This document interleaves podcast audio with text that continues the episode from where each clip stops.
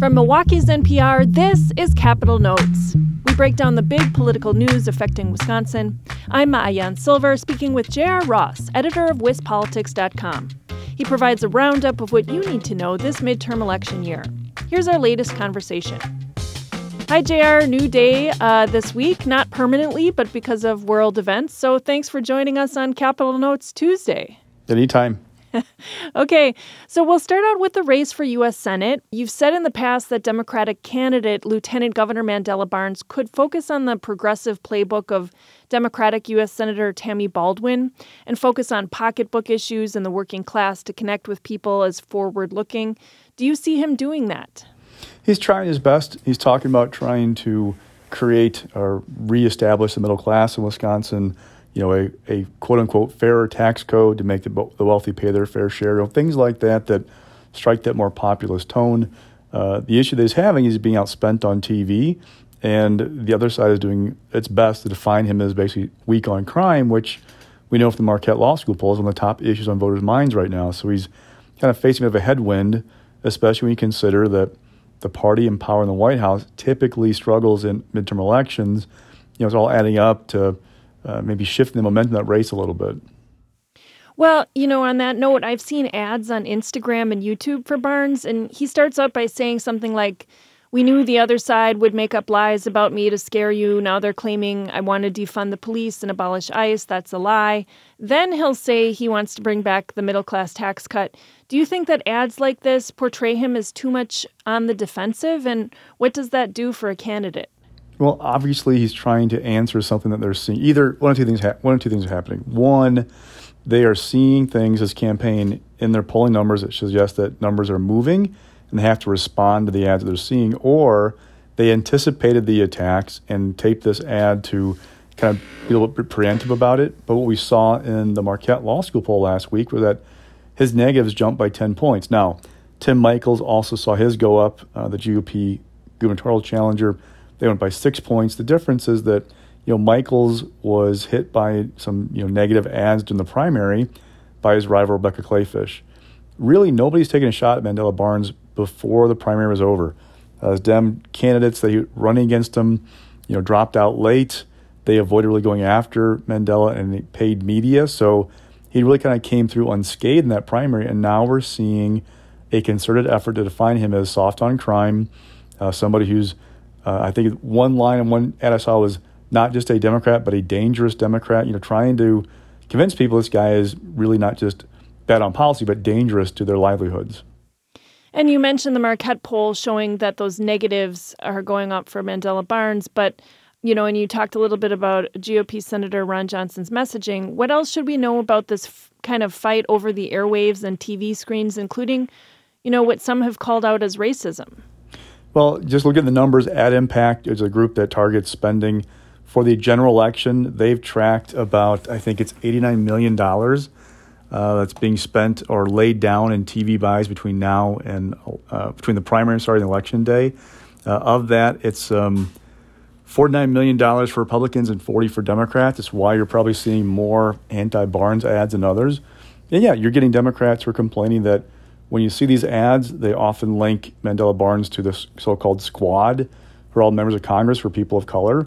The grainy video of people committing crimes are often uh, black people who are depicted in those ads. So yeah, there's definitely an undercurrent there that they are complaining about, but you know, it's not getting as much attention as just this barrage of ads that's trying to define Barnes uh, as un- unpalatable as a candidate. And part of the reason why they're doing it is Ron Johnson's numbers are not great in the Marquette poll. He is stuck upside down.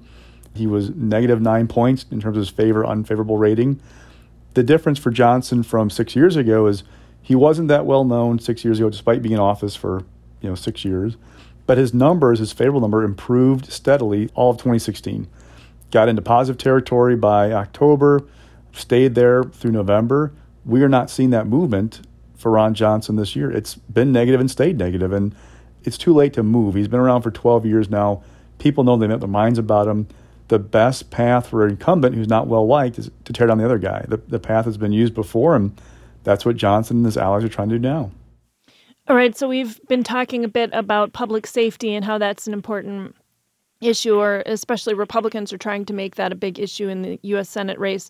Same thing with the governor's race. The Associated mm-hmm. Press reports that conservative businessman Tim Michels, the G O P candidate, called on Democratic Governor Toney Evers to halt all paroles in the state, even though a governor can't unilaterally order them to stop that, and some paroles are mandated by law. So how would you how would you characterize this this development?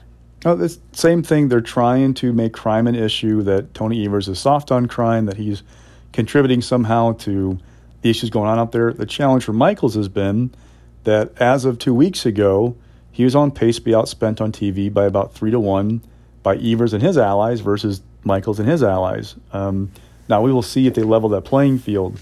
One of the challenges for Michels is he spent more than twelve million dollars bucks of his own money in the primary, and there was this sense that, okay, here's a guy with personal resources. He's spending big in the primary.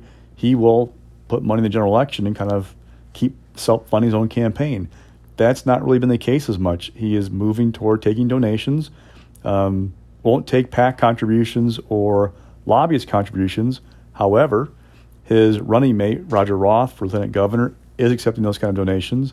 Under state law, you can make unlimited transfers between uh, campaigns for lieutenant governor and governor on the same ticket. So there's a way around the, the Michels ban, if you will.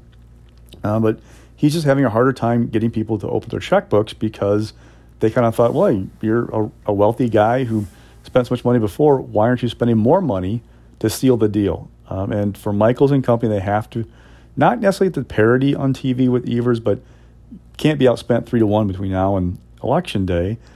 Now, there's a theory that the environment will be so good for Republicans come November that, you know, it'll paper over some deficiencies or some shortcomings of campaigns.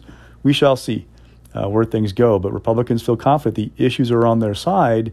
They just have to communicate them to the public. And the challenge for Michels is having enough resources to communicate them effectively. What are you seeing as the main messaging from the Michels campaign versus the Evers campaign?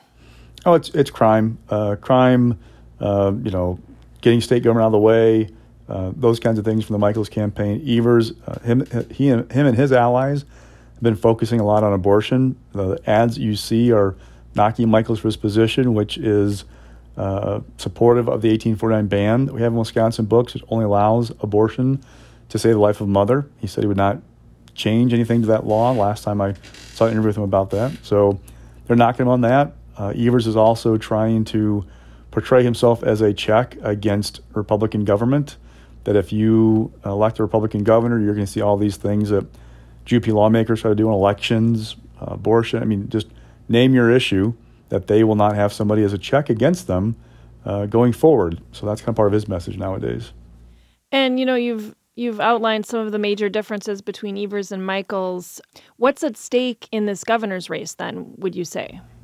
Well, one, if Democrats can avoid losing their numbers in the Assembly of the Senate, what basically the check on the veto. So remember, you need two-thirds majorities in each house of the legislature to override a veto without help from the minority party. Republicans are in pretty good shape to get there in the Senate. The math in the Assembly is a bit tougher. But let's just assume that Democrats can, you know, hold on to their numbers in the Assembly and the Senate, at least prevent there from being that veto-proof majority. Well, now you're going to force, if you're Evers is reelected, you will force Republicans to kind of work with Evers on things or watch your bills get vetoed. Now, same time, if you're Evers and want your priorities passed, you could argue you need to engage lawmakers, Republican lawmakers, and try and work with them on things. Otherwise, it'll be... How we watched the last four years of Evers sends a budget to Republicans, they rework it and send it back without his priorities. He vetoes what he can, and we, we move on. So the big questions would be, he's really put an emphasis on a significant investment in public education, this next budget. Uh, he and the state superintendent have called for more than two billion dollars in new spending uh, for that agency. So, you know, if he wants that, I'm not sure lawmakers are ready to go along with it. But it would behoove him to work with them to try and get that done, because that's a big priority for Evers in a second term, if there is one. And you know, W W M, we're going to, to various neighborhoods around Milwaukee. We were in the Harambe neighborhood, predominantly black neighborhood, and we were speaking with voters. And one man said, you know, Evers is going to have to do a lot more. He laid gas prices at Evers' feet, and he also said that Evers is going to have to do a lot more in order to get his vote. He basically felt like he was getting nothing. What is Evers going to have to do to change the minds of, of voters in the city of Milwaukee, for instance, voters of color, things like that? Good question with those constituencies. Um, one thing that people have talked about about this election is um, the city of Milwaukee, for example, doesn't turn out in midterm elections the way it does during presidential years. There's a question of whether having Mandela Barnes on the ticket, you know, as the candidate for U S Senate, the first, you know, who could be the first elected black senator in Wisconsin history, if having him on the, ba- the ballot will help drive turn him on the black community and help Evers in that way. So we'll see. Maybe it will, maybe it won't. But there's definitely a push to try to engage those voters to get them to come out um, on Election Day.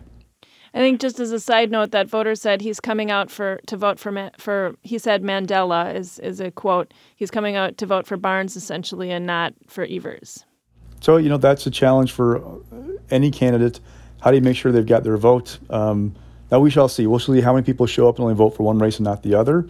You know, on the flip side, uh, Republicans really want to bring back into the fold suburban, college-educated women. They feel like they've got crime and um, inflation as issues to bring them back into the fold. But Evers is harping hard on that abortion issue because he's trying to keep uh, those vote-out constituency kind of going, you know, I'm not sure about that Michaels guy because of X. So we'll see if that works, but that's part of the messaging from Evers on Michaels about a different constituency. So we're less than eight weeks out from the midterm election, and with elections come litigation, apparently, in Wisconsin. Uh, the conservative Wisconsin Institute for Law and Liberty has sued the Wisconsin Elections Commission over its use of national voter registration forms. What are they alleging, and what impact could this challenge have if it's successful? Essentially, they're saying that the Elections Commission approved a registration form that asks questions to gather information that state law doesn't a- allow to be gathered. So the rub of that lawsuit, though, is they're not asking to have anybody who registered via that form to be kicked off the rolls or anything like that. So it shouldn't have an impact on this fall election. It's more about preventing that form from being used going forward because they say the Elections Commission gave inappropriate authorization to it. I see. Okay. And um, and finally, switching over to the race for Attorney General, can you tell us about what's different for incumbent Democratic Attorney General Josh Kaul in twenty twenty-two as opposed to when he first ran in twenty eighteen? Well, you know, one in eighteen was viewed as a good year for Democrats. twenty-two is not viewed as a good year for Democrats. Um, Kaul, though, had, I think, two million dollars bucks in the bank. And the last time we saw a finance report from him, significantly more in resources than Eric Toney, the Fond du Lac County District Attorney. Now, the question has been, can either of those two gentlemen carve out an identity unique to themselves and not just part of their generic, generic ballot? You think about it, there's going to be a contest for U S Senate. We've talked about the million dollars, millions of dollars in ads being run in that race, the millions more being spent in the governor's race. If you are running for Attorney General, how do you get your name out there and kind of differentiate yourself from just that I'm a Democrat or I'm a Republican? Uh, Toney has struggled in fundraising, but he's really pushing hard on the law and order issue, accusing Josh Kaul of turning his back on the law enforcement community. That, you know, Toney says he's the one who supports the blue, essentially. Uh, Kaul has failed to adequately staff the Department of Justice to address things like uh, the crime lab.